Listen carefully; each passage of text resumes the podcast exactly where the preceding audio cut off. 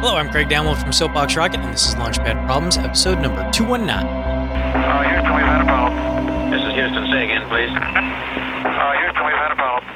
So it's a classic one today. Which came first, the chicken or the egg? Now, there's two ways to go about, I guess, solving this problem or, or, or using this problem in a as a warm up method for your ideation session. The first is simply answer chicken or the egg. Which came first, the chicken or the egg? That's the classic conundrum. Uh, so enjoy it, uh, enjoy a discussion about it. The other way to play with this one, and I think which is realistically a more interesting um, use of this question, is come up with your own version of it. Create your own version of the chicken or the egg. So it's which came first, blank or blank. So you need to fill in those two blanks and see what you can come up with and see if they are as easy or as hard to answer as the chicken or the egg.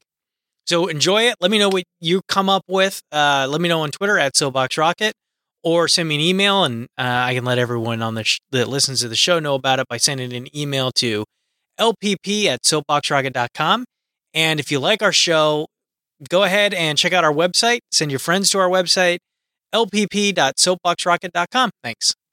Okay, we checked all four systems, and you were go on modulation, all four, and keying was a go.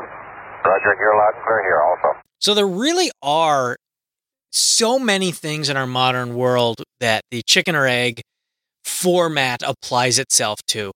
The the one that I would come up with, and then this becomes this is kind of a for me, it's the perfect demo of it because this is what I so this is what I've got. I've got which came first, the elevator or the skyscraper, or steel, or electricity. You you really needed all four of those to work together because I mean, you can't build an a skyscraper without an elevator. You can't have a skyscraper without steel. And you can't have an elevator without electricity. Now that's you know, ignoring the dumbwaiter traditional elevators, but a real an elevator that can truly uh, rise up through a skyscraper does require uh, electricity. Realistically, it requires steel as well.